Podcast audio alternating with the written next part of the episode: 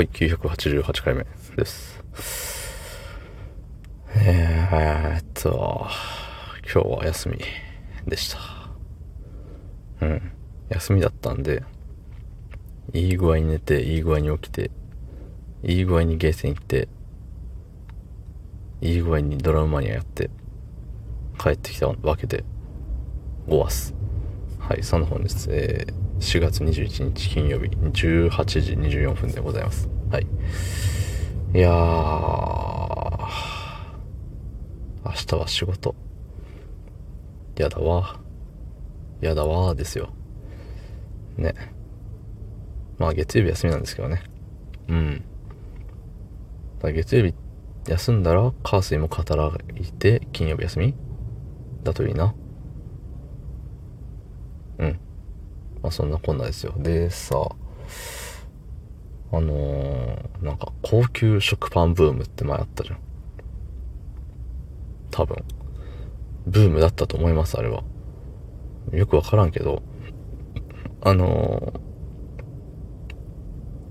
ー、うん、高級食パンのお店。今もさ、何個かあると思うんですけど、なんか普通のパン屋じゃなくてさ、食パンのお店ってあるじゃん。また今日も、あのーね、ある方面に喧嘩を売ってるのかって言われそうですけど、高級食パンって何がいいんだろう？ですよ。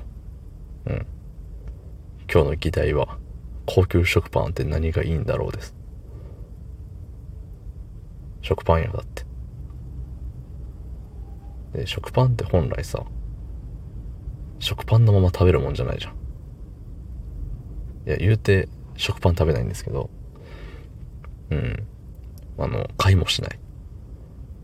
たまにランチパックとかのね、耳なし食パンでサンドされたやつを食べたりはしますけど、うん。もう食パン買わないね。そう。っていうレベル感のものに高級感をつけてどうするんだと。うん。で、値段もいくらか知らんけど、ね、700円ぐらいすんの？いや、知らんよ。知らんけどね。だし、普通の、普通の食パンがあの、一袋、なんか、あるじゃん。6枚切りでとかさ。6枚切りっていう単位があるのかも知らんけど、っていうぐらい食パンを知らないんだけど、うん。あるわけじゃん。あれで何円かも知らんけどさ。うん。知らんもののことを今、軽めにディスってるんですけど、ディスるつもりはないけど、まあ、あの、ね、結果的に見たらディスってる話だよね、今は。何がいいのあれって言ってますからね。そう。でさ、言うなれば、ね、ただでさえ、いや、食パンって、っていうものが高級になったところで、いや、食パンってなんですよ。僕の中ではね。でもさ、あの、ネットとかで見るとさ、そのそのままで食べても美味しいみたいな。言っとるけど、いや、パンやん。食パンですやん、それって。ね、食パン美味しいはまあ別に否定しないよ。美味しいよ。うん。で、それ高級だったらまあさぞ美味しいんでしょうけど、うん。だからそれ美味しくねえよ。とは言わない。けどそれ食パンやんって思うの。おにぎりとかもそうじゃん。いいや、おにぎりやん。これめちゃくちゃ、なんかね、1個800円とかするおにぎりがあったとしてさ、これめちゃくちゃ美味しい。やばい、どうしよう。いや、でもおにぎりやん。っていうのと同じような。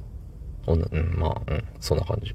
だし、そんな800円とかのさ、食パン食べるぐらいだったら普通に、さ、あの、ピザパンとか買うよね。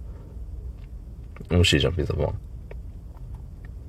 うん。アンパンとかでもいいよ。あの、代表して。